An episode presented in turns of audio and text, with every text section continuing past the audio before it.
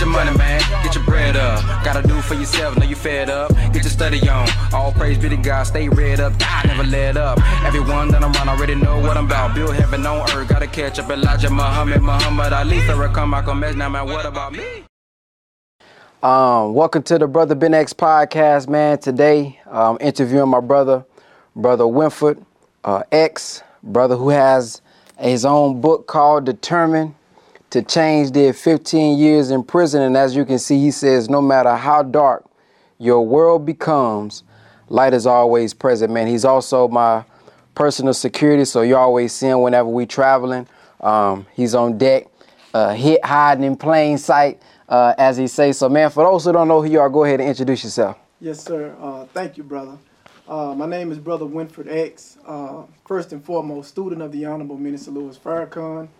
And like Brother Ben said, I'm his personal security, which I'm so humbly uh, thankful to be. And uh, I am an author as well of Determined to Change. As the brother said, I did 15 years in a federal penitentiary.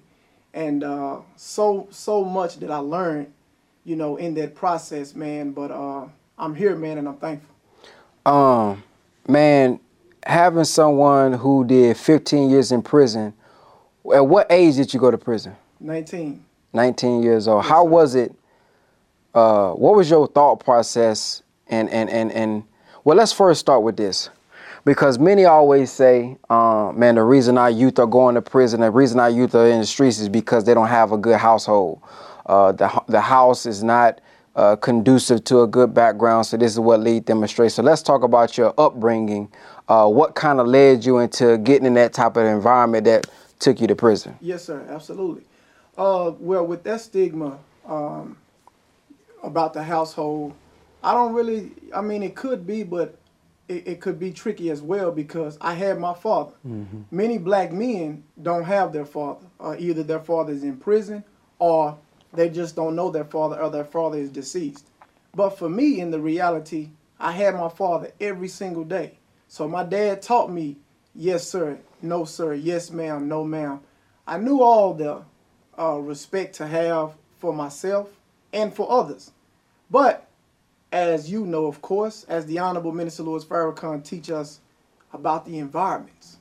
He said the environments, no matter what good is in you, the environment will turn you into itself. Mm. And my my father, he worked. He showed um, independency. He showed that he was a man to get up and not be lazy, and a man who met requirements.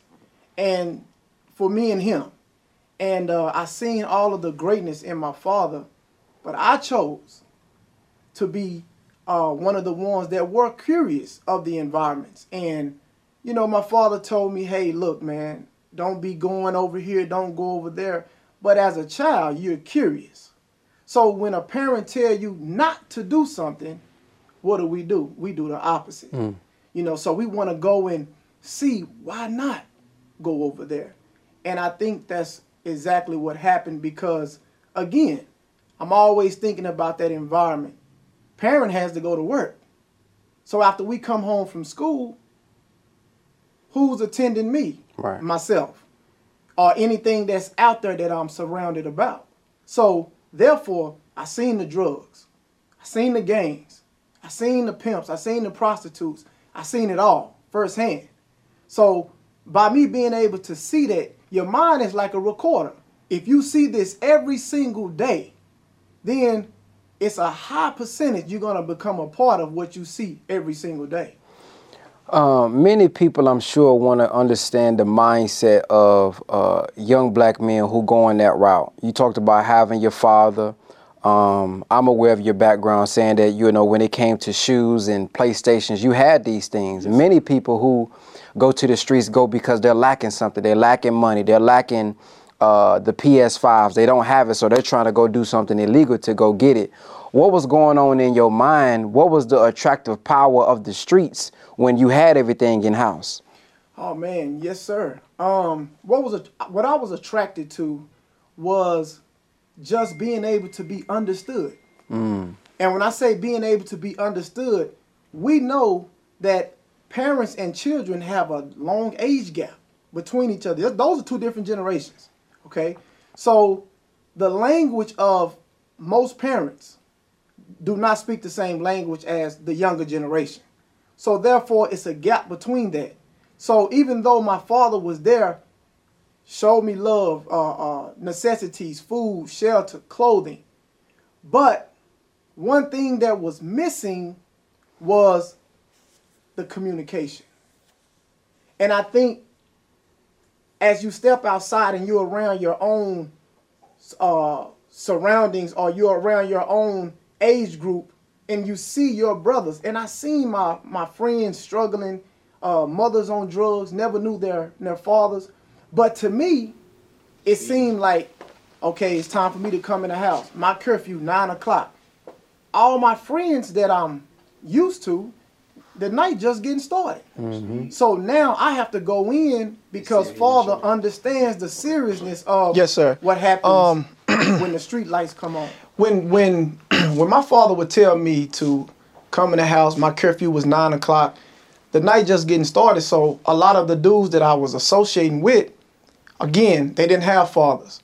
Their mothers was on drugs. Probably didn't know where their mother was, so they was having to attend to themselves. Mm-hmm. So in my eyes, as a child, that looked fun. It looked like, oh man, y'all about to get ready and have so much fun, not knowing the danger of the things that they experience every single night. Um, not having anything to eat. I remember brothers used to come knock on my door, chunk rocks at my window, hey, bring me something to eat. And I never understood that. But those were my friends, so that was a genuine love to me. So I was connected to that. I felt like I was one of them. So um, I think that's where the the power of communication amongst my peers or what I thought was love. I thought there was a real love there because they gravitated towards me, mm-hmm. you know. So, yes, sir. If you were to parent yourself, and think about your mindset at the age of, let's say, 17 through 19, what would you do different that you didn't have?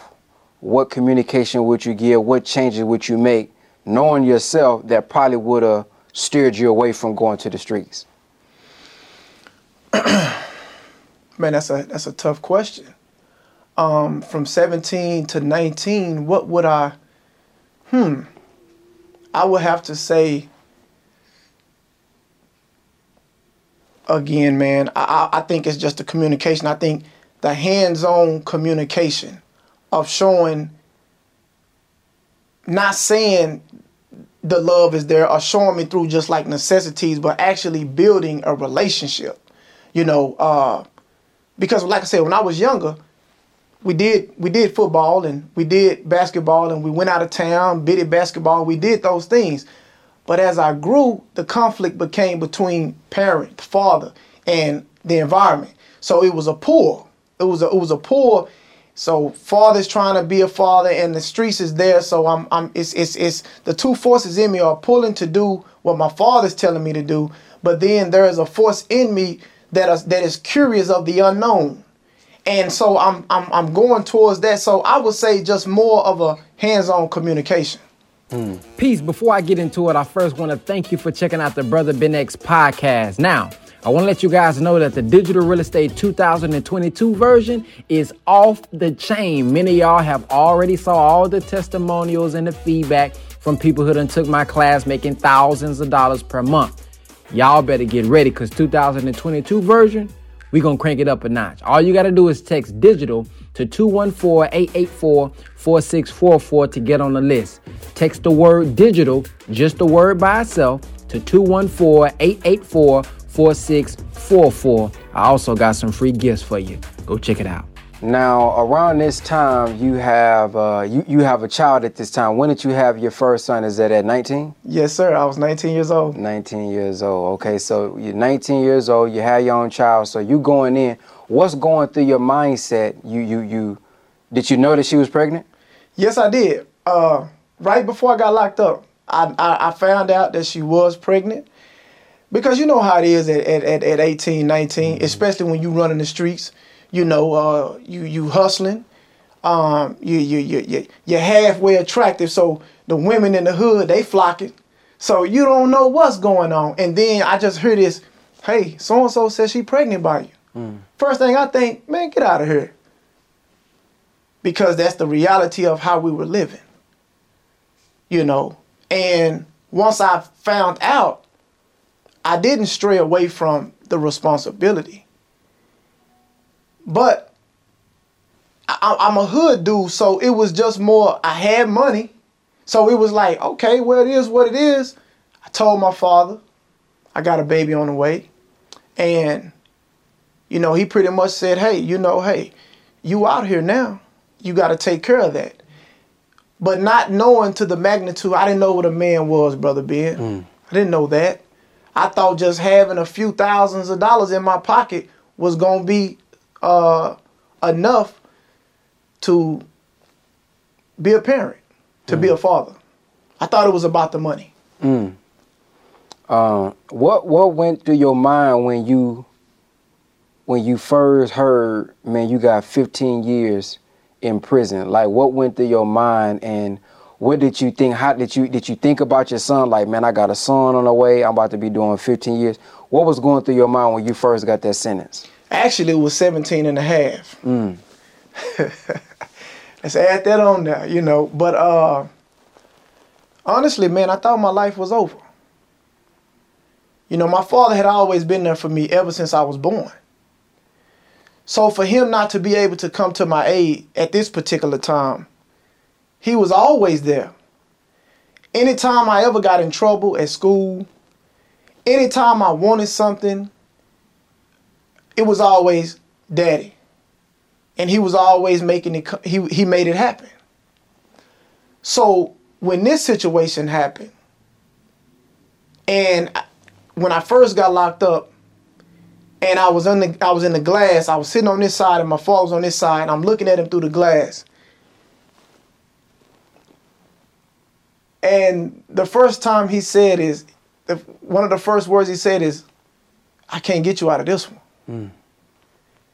That's when it really struck, and that's when it really hit that. Damn, I'm all alone. I mean, my father was so close on the other side of the glass, but yet so far away. You know, and that right there, man, just um, that let me know. I didn't know yet, but it was another power that was on the scene that I had no clue of.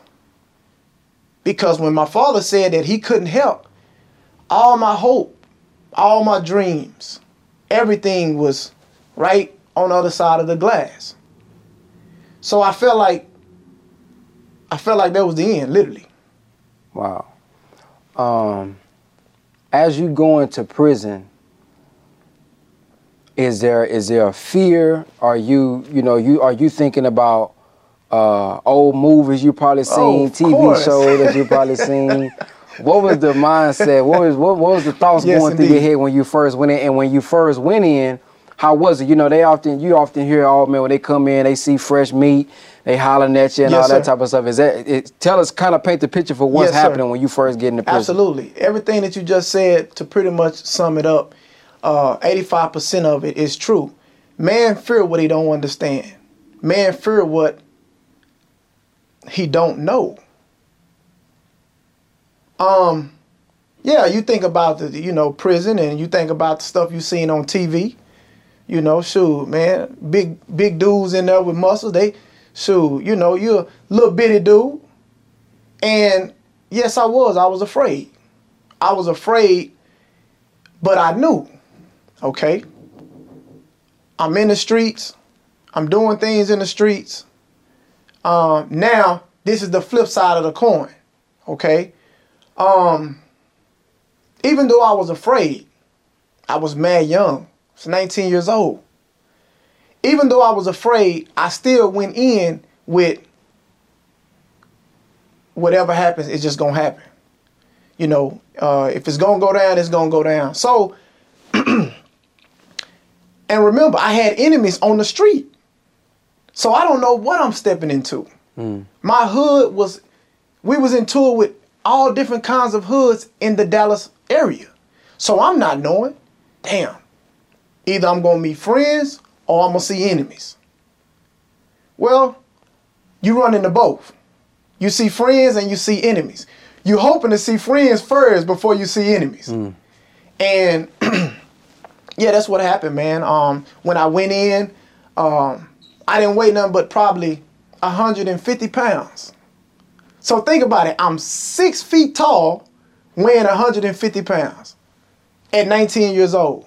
So when I first came in, man, and they opened up the whole dorm, just to see all how big these guys were, man, was like, damn. And I remember everybody just kept saying to me, man, he looked like a baby. Man, this is a youngster. So everybody started calling me youngster, youngster, youngster. Youngster, what you doing in here, man? You don't look like you know about 14, 15. So that's what everybody was saying. So I thank Allah for that, man, that my my youngness, I wasn't I wasn't taken advantage of. It was more of God was protecting me when I didn't even know it. Mm. It was guys that had already been in there that started saying, "Oh, youngster, man, this little youngster in here, man." You know, and so I had a co-defendant too. So me and him went in at the same time. So we really had each other's back. So it's pretty much me and him together. We we we committed crimes on the street. You know, we you know had this woman that we, you know we shopped. We did all these things on the street together. So for me and him to transition off into prison, yeah, we both were nervous and we both scared the, and were feared the unknown, but we had each other. So um, that was a help as well. Didn't didn't didn't know it, but that was a spiritual help as well. Me going through what I'm going through, he going through what he going through, but we had each other, and then we started seeing people that we knew, and uh, pretty much we we kind of fell right in, man. But it was for two weeks straight. I cried every night. I prayed like I ain't never prayed before. I didn't know what I was praying to, but the but the sincerity of the intention of the prayer, I knew God heard it because I didn't understand what was about to happen. And I fell on in, man, and, and, and got comfortable uh, with what was going on and stuff like that, man. But um, yeah, it's it's it's it's definitely yeah. You fear what you don't understand. You fear going into something that you don't know that you've seen on TV and stuff like that. And yes, I've seen brothers get stabbed. I've seen confrontations. And you're trained not to see anything, even though you've seen it, you didn't see it. So, like I said, I seen brothers get stabbed soon as I went inside of a prison. And so at night I would cry myself to sleep and say, What have I gotten myself into? You know, uh, I had a uh, um, I had a girl that was pregnant, that was about to have my child, and here it is. I'm knowing I'm not going home. I knew it. I knew I wasn't going home for a long time. So I was trying to wrestle that in my mind. I got a, I got a baby on the way. I got a baby on the way. I didn't know if I was having a boy or a girl, but once I found that out that I was having a son, I mean, it probably would have been worse if I was having a daughter, but at the same time, just to have my first child, knowing that I wasn't going to be there, I knew I was I knew I had messed up, brother. Um, going to prison, I'm sure there's a major lifestyle change. What was some of the what was one of the biggest lifestyle changes that you had? I know the food is different, using the bathroom and maybe taking a shower. What was the biggest lifestyle change that you seen when you first going to prison? Yes, sir. Um, one of the biggest things that changed, you know, going to prison is when you have to get naked in front of other men. Mm. Come on, brother. That's that's privacy. And when that is stripped away from you, and you're in a situation where guys are getting in the shower, you're hesitant at first because you know that you knew it this. You're like, man, I don't want to. Every time you go to visit, come back, you got to strip down. So really, you're stripping your your clothes down, but it's stripping your spirit. Mm. It's stripping your mind. That's one of the forms of breaking you down. That's one of the forms of being institutionalized. It's breaking you as a man. I mean, think about it. You naked, and a guard tell you to hold your nuts, cough, turn around, spread your butt cheeks, bend down. And as a man, we trying to hurry up and get it over with, man. You know what I mean? You trying to put some clothes on. And it's at their discretion. They have the power to say, oh, wait a minute. You're turning too fast. Let's start over. Imagine that. Imagine you coming from visit, just seeing your family.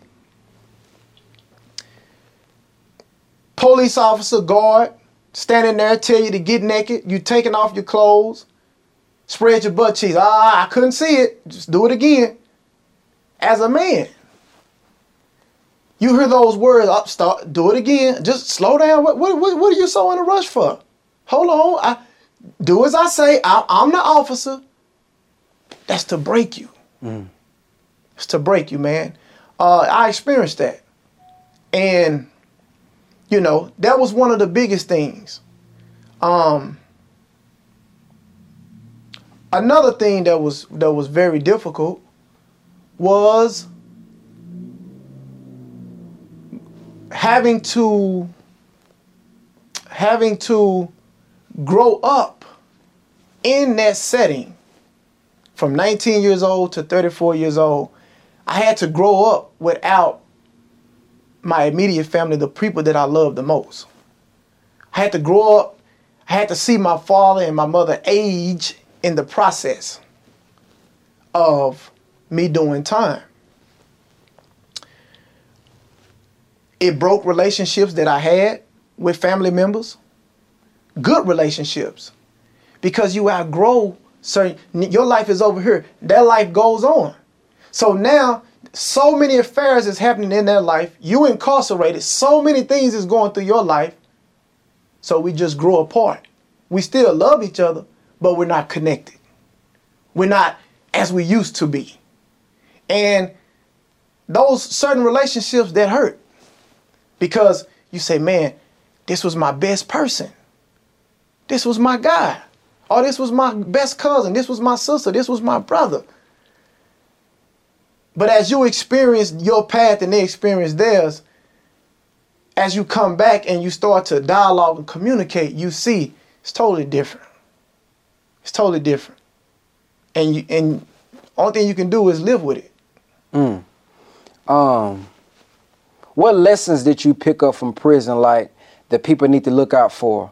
Uh, one I've heard is when you go into prison, brother may, you know, give you do a favor for you, uh, give you some snacks or whatever the case may be, because in the future he's looking for, Yes, sir. you know, a reward, or he's looking for you to do for him. So, what what little lessons did you pick up on? Maybe a young brother can be listening. Um, somebody going into that area, or just dealing with a con man, or dealing with somebody Right. with that mindset Right. that they need to be aware of. Yes, sir. Uh, one of the main lessons going into prison is mind your business. Don't get in a situation to where, cause guys are calling you, they'll slide up on you. Yo, man, niggas over there, man, and woo, woo, woo. And the whole time he t- he tricking you. Them his partners. Oh yeah, man, them niggas from so and so. Oh yeah, we from so and so. We from over here. Yeah, man, and you get sucked into that. And by the time you get sucked into that, now you got a whole nother group of people coming at you. Hey man, uh, dude trying to see you. What you talking about? You didn't spoke too soon. You didn't say something you ain't had no business saying. Hmm. Even in the prison, you see homosexuals. You see that life. You see two men holding hands. You see two men kissing. That's none of your business. You see it, but you don't see it. The first time I seen it, I knew it was real. I knew I was in a place where it was a reality.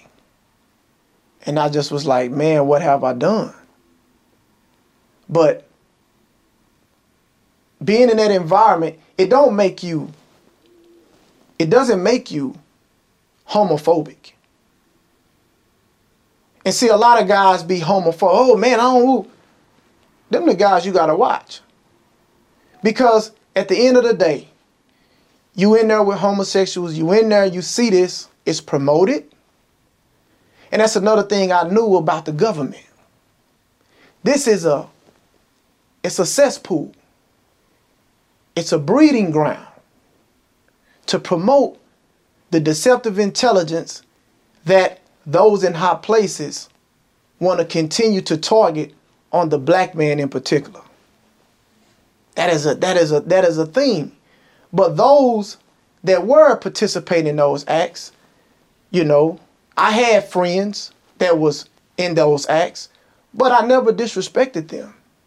I never shunned away because oh, I can't get caught with you because people might say this and that. People gonna say what they want anyway. But we have to understand that, well, I understood that a human being is a human being. I understood this is a hell of a circumstance that people are in. Not to say I'm promoting it, but I'm saying it's beyond the surface of what we're seeing in that person. And you just look at it and say, okay. And I've talked to some, I've talked to some that was in that lifestyle. And think about this. God say, oh, I've been locked up since I was 18, but he's 45 now. And you say, you've been locked up since you was 18 years old? And how old are you? I'm 45. So from 18 years old to 45, you've been in prison around nothing but men. So you ain't had no childhood. You didn't have no, and ain't, and ain't no telling what happened to you in your childhood. Mm. So now you're 18 years old, you go to prison for 30 years. They throw the book at you, throw the key away, 30 years. So the rest of your life, your 20s, your 30s, half of your 40s, you experience all this around the reality of other men. Now, Allah created man to be with woman. So anytime you are incarcerated, no matter if it's men or, or women prison, we are naturally imbalanced. We are naturally imbalanced. And the Honorable Minister Louis Farrakhan, this is why he understands in being a man of God, of universal truth. He says, Come as you are, but you can't stay that way. Because why does he say, Come as you are? Because he understands the reality of the condition of the world, the things that we've been through as a people, in particular the black man and woman. Look at how they created a slave and it took 64 years. So we know the filth that they did to create a slave. Brother Rizza Islam talk about the buck breaking. That is a modern thing that is still going on now in the federal penitentiary, in the state penitentiary. Those are things that still go on right now. One of the tactics that they still hold today. Do they have to force you to do it? No.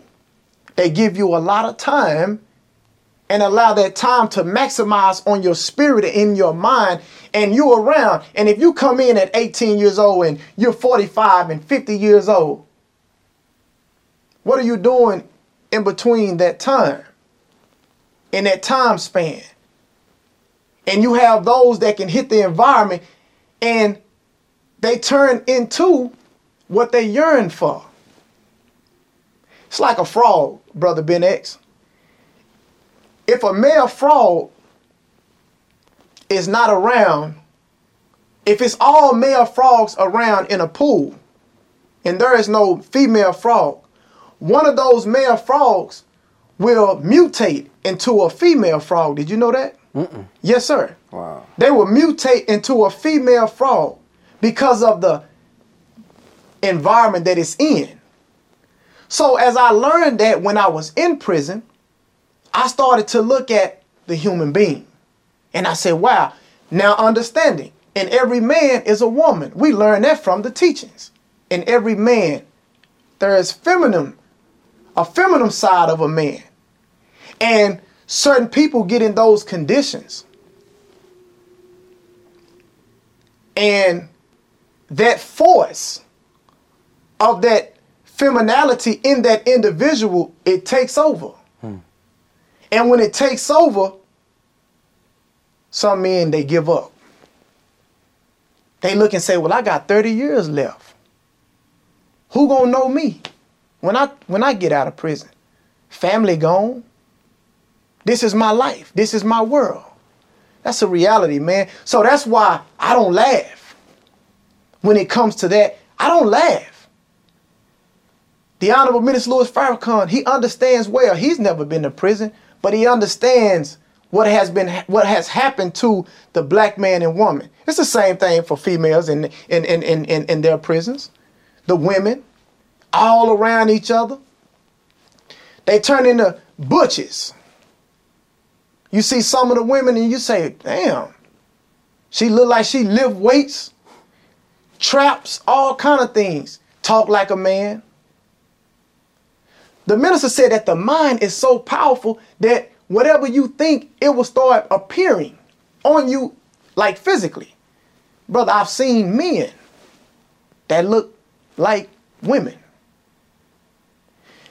Uh, they give them hormone pills where they can have breasts. They can get hormone pills to where they grow breast. Hmm. Men. So how are you able to get these hormone pills? You can go right up and get hormone pills at the medical center inside of the prison. Wow.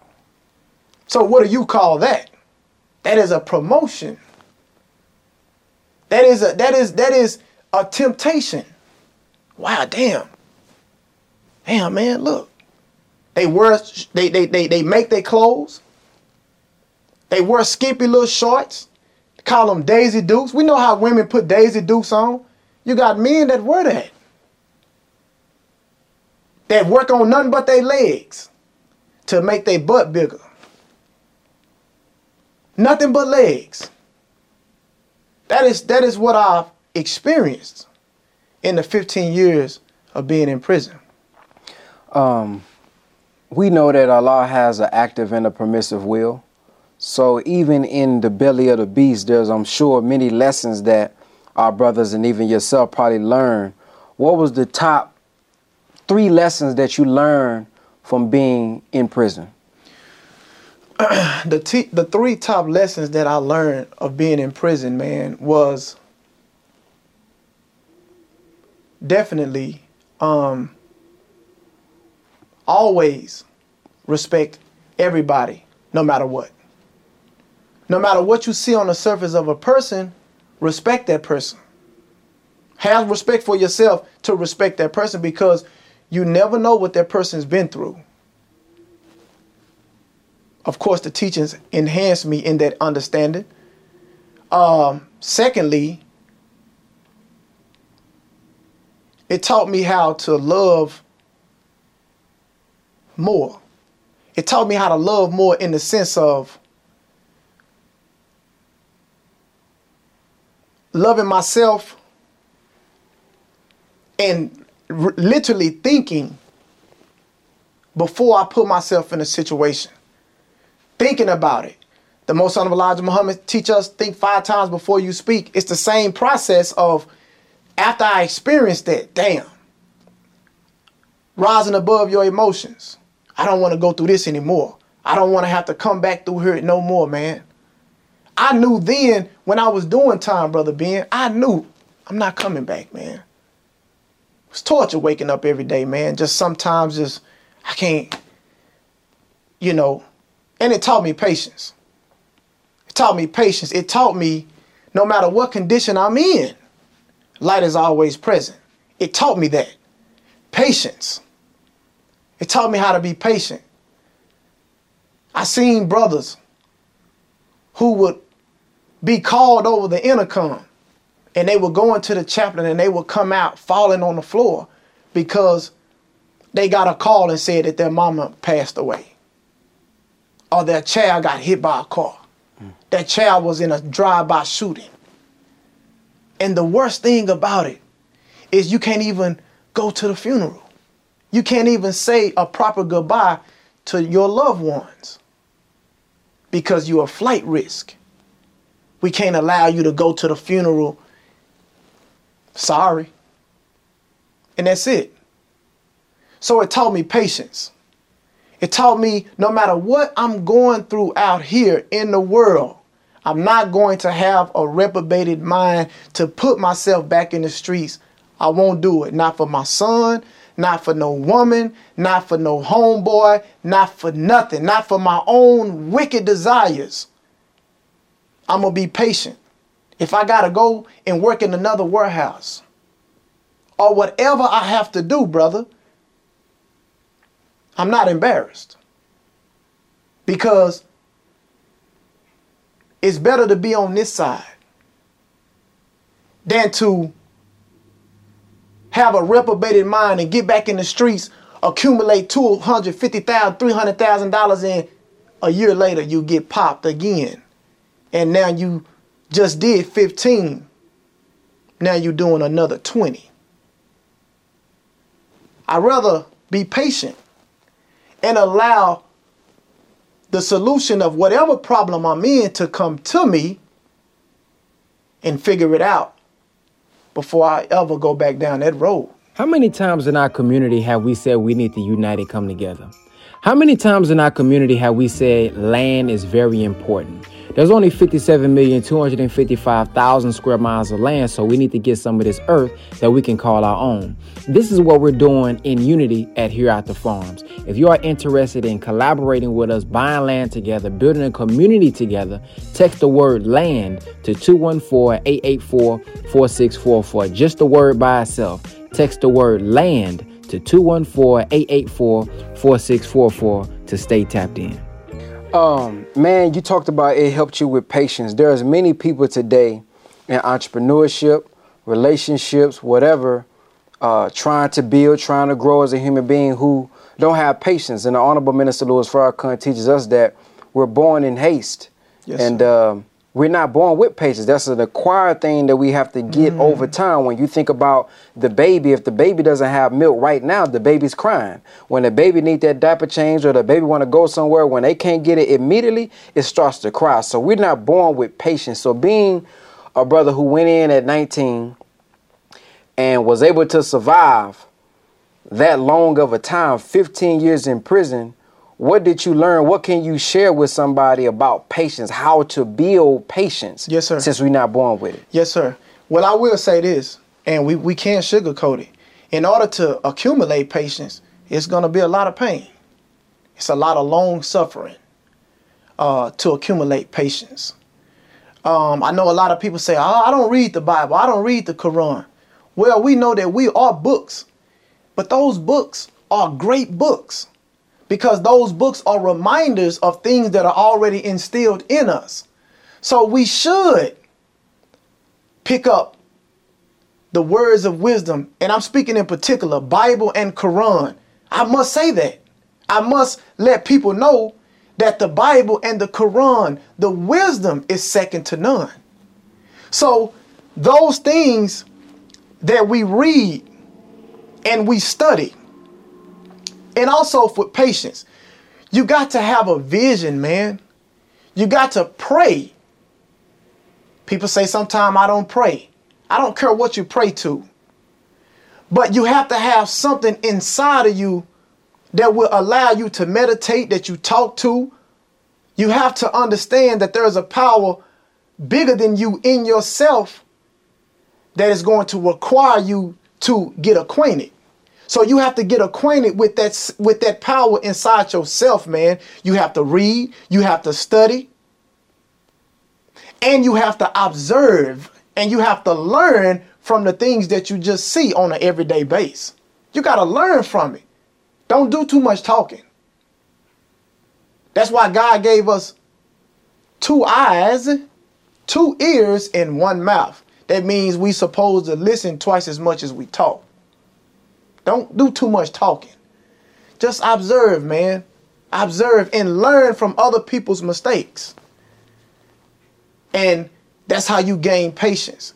Keep yourself busy, especially if you're a youngster. If you end up going to prison, something that I didn't do, which I wish I would have did.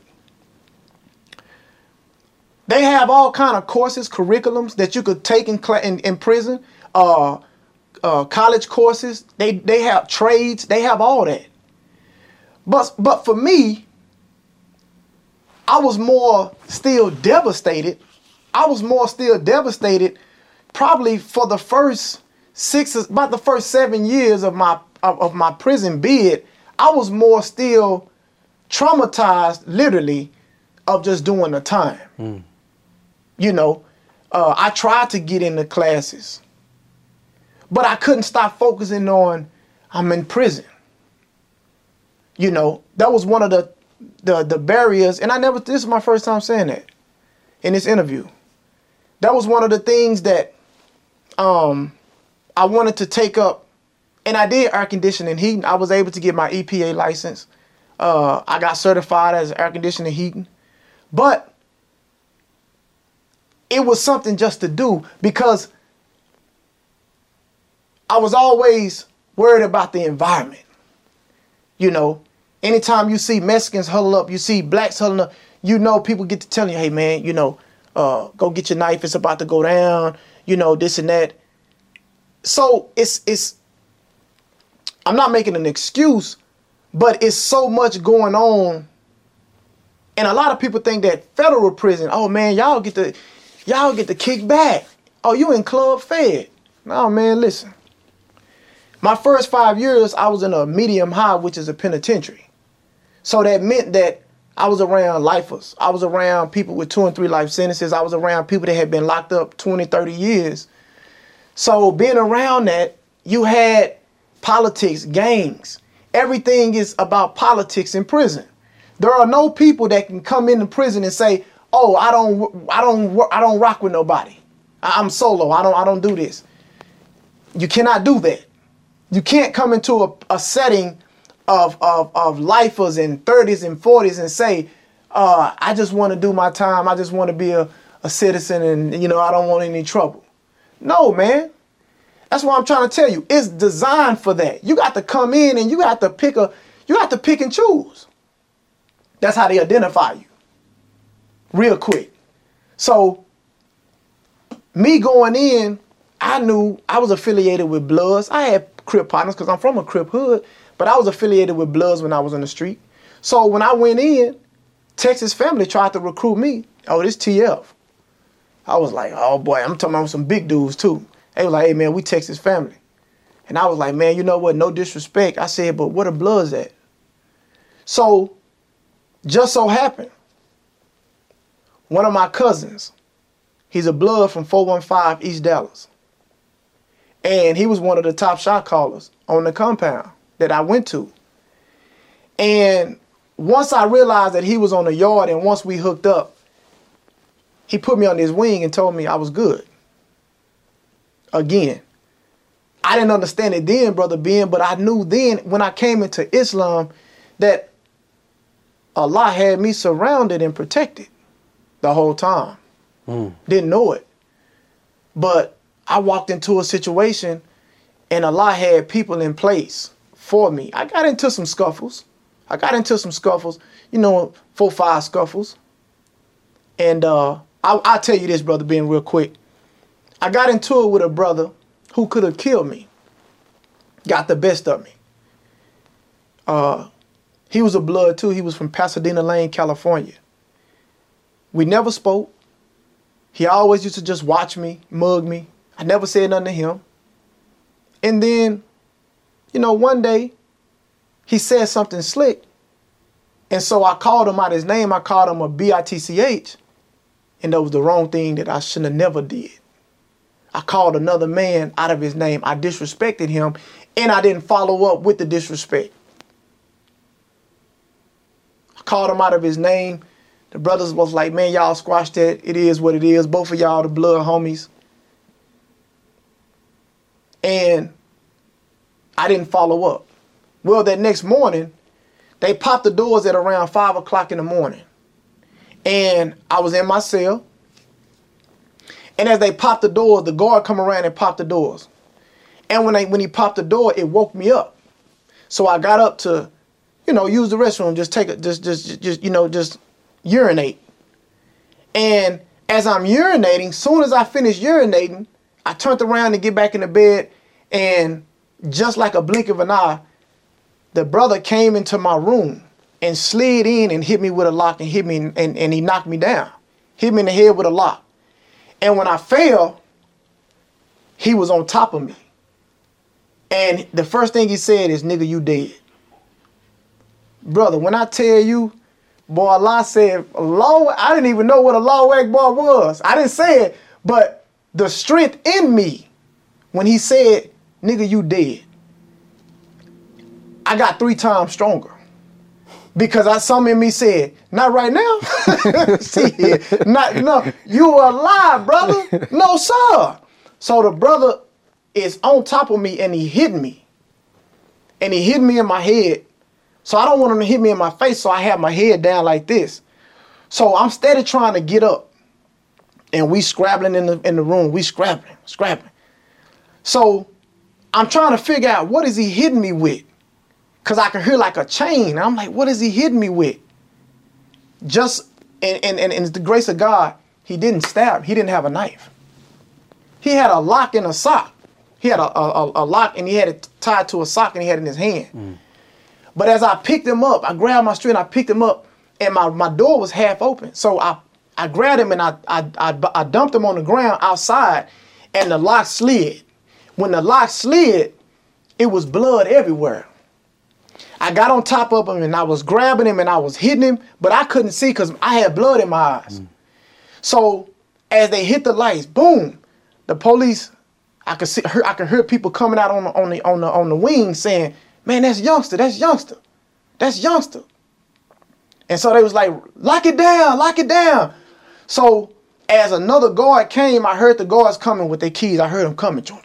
They grabbed him and they grabbed me. When I look up, brother, I'm bloody. I got it's blood everywhere. So it's people coming out. They got all the lights on there. It's people coming out upstairs, looking down out their room, and they like, "Damn, youngster." And I don't know how bad it is because I'm bloody. And one of the the the the, the uh, lieutenants was a white woman. I never forget uh, Miss Lieutenant Flounder. When she seen me, when she came around and she came into our dorm, when she seen me, she just she grabbed her. She said, "Oh my God, we got to get him to the infirmities."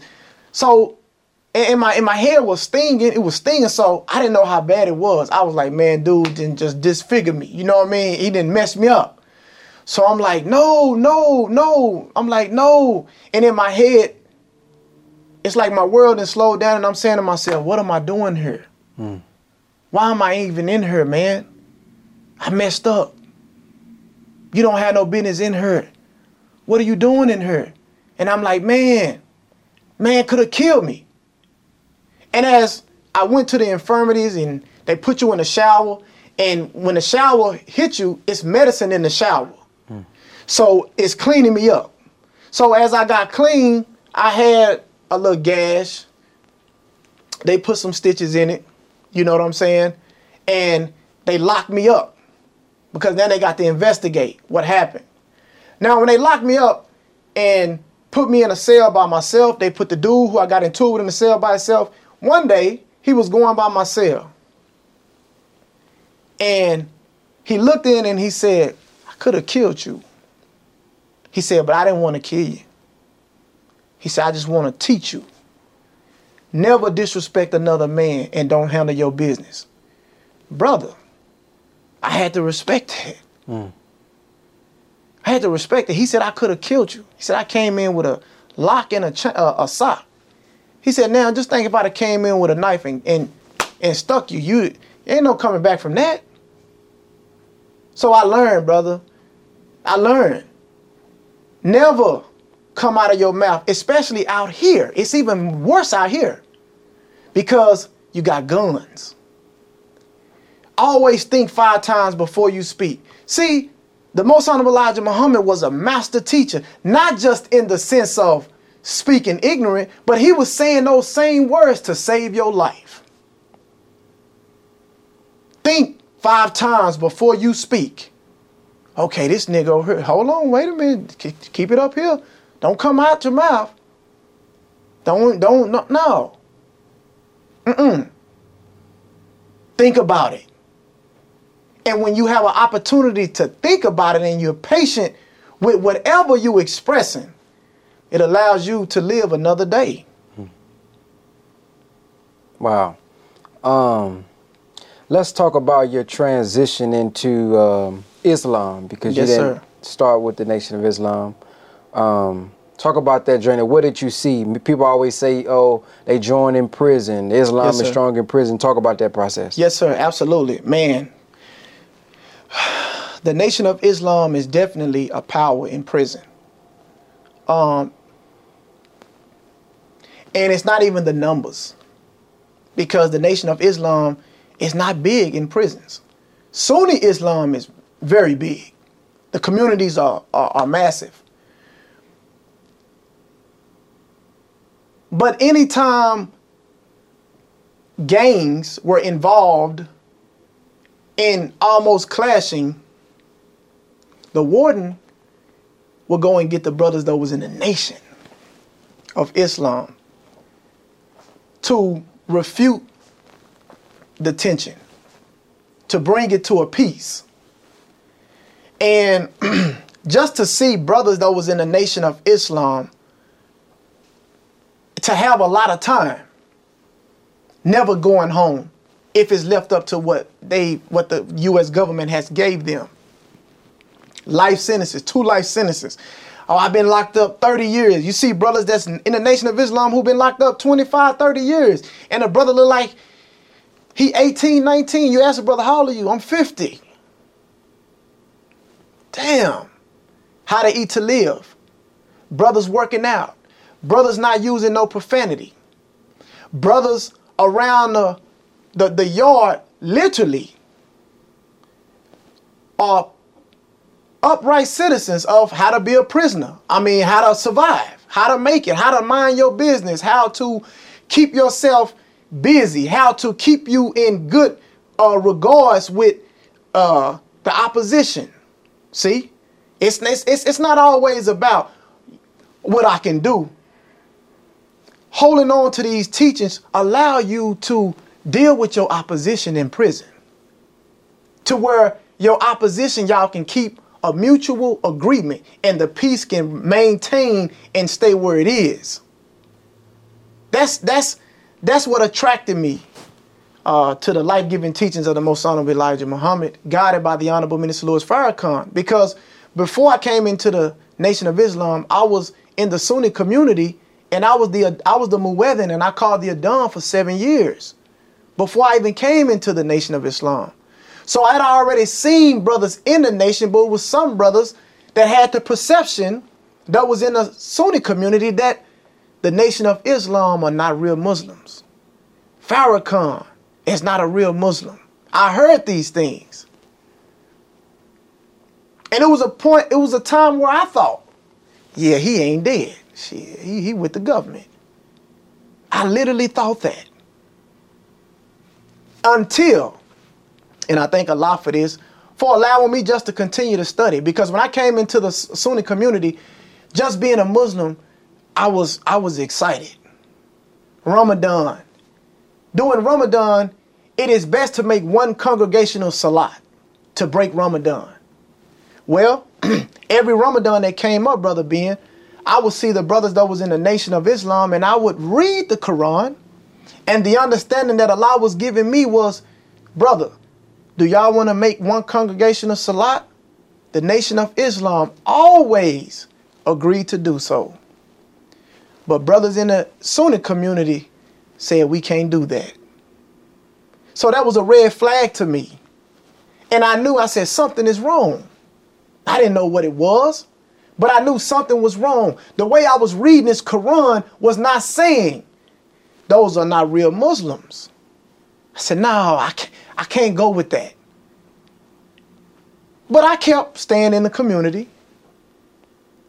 But again, now where I can see now on hindsight, boy, Allah was working. And I'm talking about Master Fard Muhammad was working on little old me. Okay? This is the process. It's different degrees to get what you need. So I already felt, Brother Ben, every time I would try to get the brothers to come and make one congregational salat, I knew it was a void in me still. It was still a void. Yes, I learned how to pray in Arabic. I learned how to call the Adhan. Beautiful. But I still didn't see myself. I couldn't recognize me. It was almost like going from Christianity to Islam. Not to make a knock on our Christian family, but the way we were taught not to see ourselves, not to value ourselves. Brother, I remember being in the Sunni community and brothers. Brother, we walking around trying to speak Arabic and we tripping up. Uh, uh, uh, Alhamdulillah, brother. We trying to sound not knowing this was our original language. So when I read in the Quran, I raised messengers to speak the language of the people. I question the Sunni Imam. What does this mean? Again, Allah was moving me towards the truth. I had a brother. There was a, a fruit that was in the nation. We worked in the kitchen together. We always dialogue together. Brother told me, he said, he said, how does Allah create human beings. This is what I told him. Oh shit, he just scooped the sand up. He just scooped the dirt up, all the different colors of the, of the, of the, of the soil in the earth, and sure he just breathed into it and they just make. He said, no sir, brother. I said, oh brother, can't no, none of us know what Allah do. He said, that's not true, brother. I said, oh brother, what you finna, what you finna tell me? Okay, let me, you, you tell me. He said, brother, every human being was created and made through the black man and woman. And I said, man, that don't make no sense. I said, can you show me? I said, I, don't, I ain't going with that. He allowed me overnight. He gave me study guide number 19, the knowledge of God, who is God.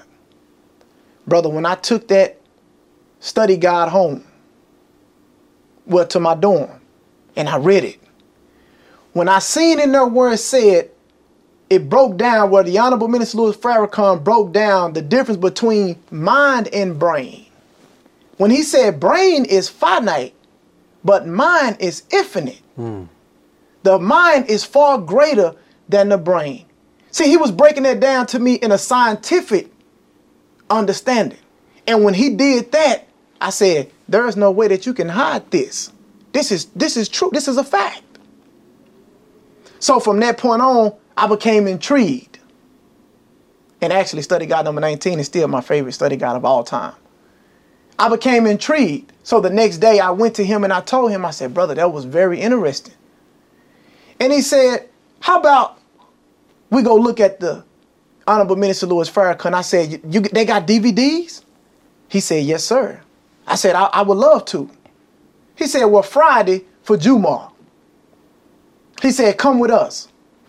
I went back to the Imam and told the Imam, hey, brother, this Friday, I'm not going to be at Jumu'ah. I'm going to go and study with the, with the brothers in the nation.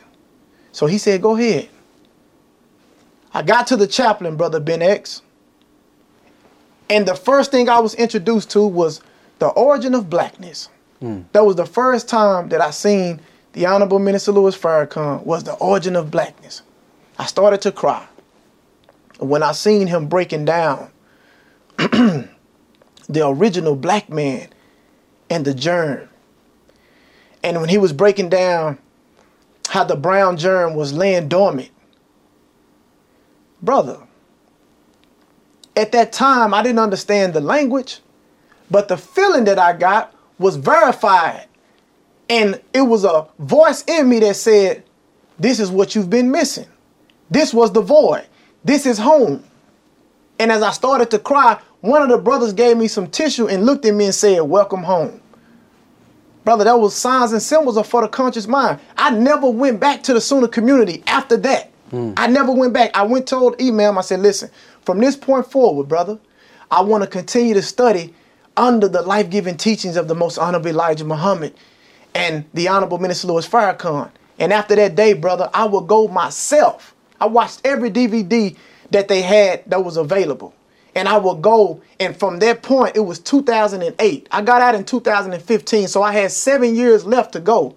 Brother, once I came into the teachings of the Nation of Islam, it seemed like a lot of the burden that I had before I came into that was lifted.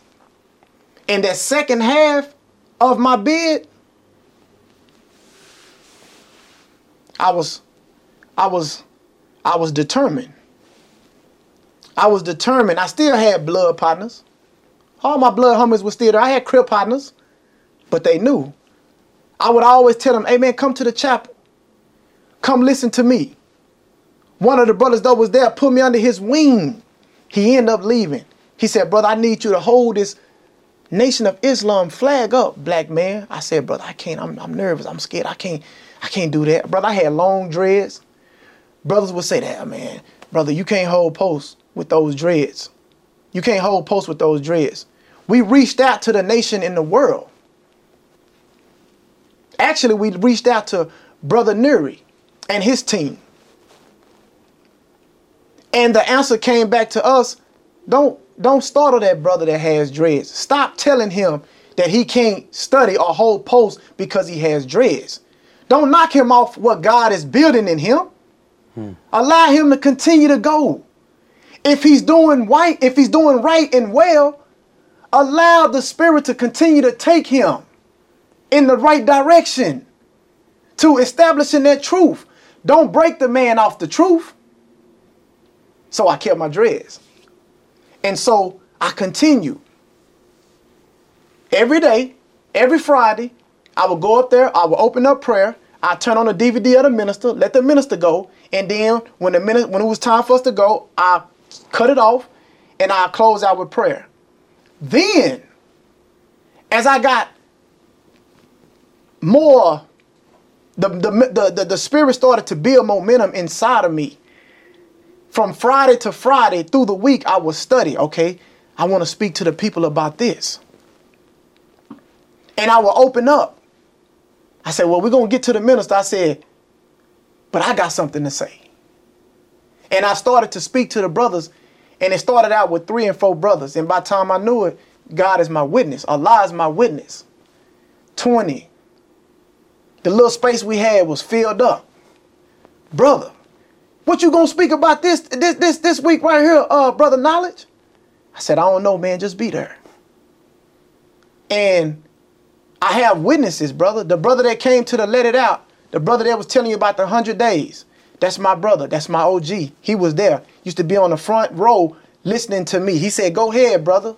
Speak to us. Speak to the people. He would be there. He would cry and see me That brother told me doing the let it out, he said, before you got there, I was waiting on you. He looked at me and he said, Brother, you you held on to what you said you was gonna do when you got out. He said a lot of brothers, they talked about you. They said you was faking. And he said, You did it, man. You you held on. He said, now you are with Brother Ben all the time. He said they looking and they talking. Now they saying, man, you see? Man, he really, you see Iceberg, because that's what they used to call him. You see Iceberg? Man, he really in the nation. I get DMs, people asking about you. Man, what is he like? I'm like, he's a he's a human. he, he's a human being, brother. But I know what they mean. They're looking at me saying, brother, you literally, you actually did it. You stayed the course. And all I can say is all praise is due to Allah. Wow. Praise be to Allah. Well, uh, this is just the first episode, brothers and sisters. We're gonna bring him back and talk about after he left prison, what was that transition like? Going into uh, job, connecting back with his son, striving to get it on, get on his feet, and working in entrepreneurship. So man, y'all stay tuned, man. This is uh the bounce back, man. I got terminated on YouTube, so now uh, we rebuilding the, the, the the platform back up. Uh, we done up the quality. We done up the um, the, the the podcast show how things is going, and we just want to continue to bring you some news that you can use. And actually, as you were speaking, I was like, man, I think what we can do, we can turn these dialogues, each show, into like its own book, Yes, ebook. And should we promote these mugs and turn each each episode into a product that we can sell on hand whenever we're out in the streets, man? So as we building this content, man, we also doing for self and creating products for ourselves so that we can continue to do for self, man. Is there anything you would like to close with uh, to a young brother out there listening? Maybe he got a single mother, uh, maybe he's lost in the world, and maybe nobody understands him, and he get wind of this episode. Yes, sir. Um, for a brother who's at home with his mother, don't know his father, or father may be incarcerated, and you see this episode of what we're saying. My my great brother Ben X always say that when brothers go to prison, You know, everybody, oh man, he been to prison. He came home. But Brother Ben X say, but what about the brothers that never go? What about the brothers that can duck prison?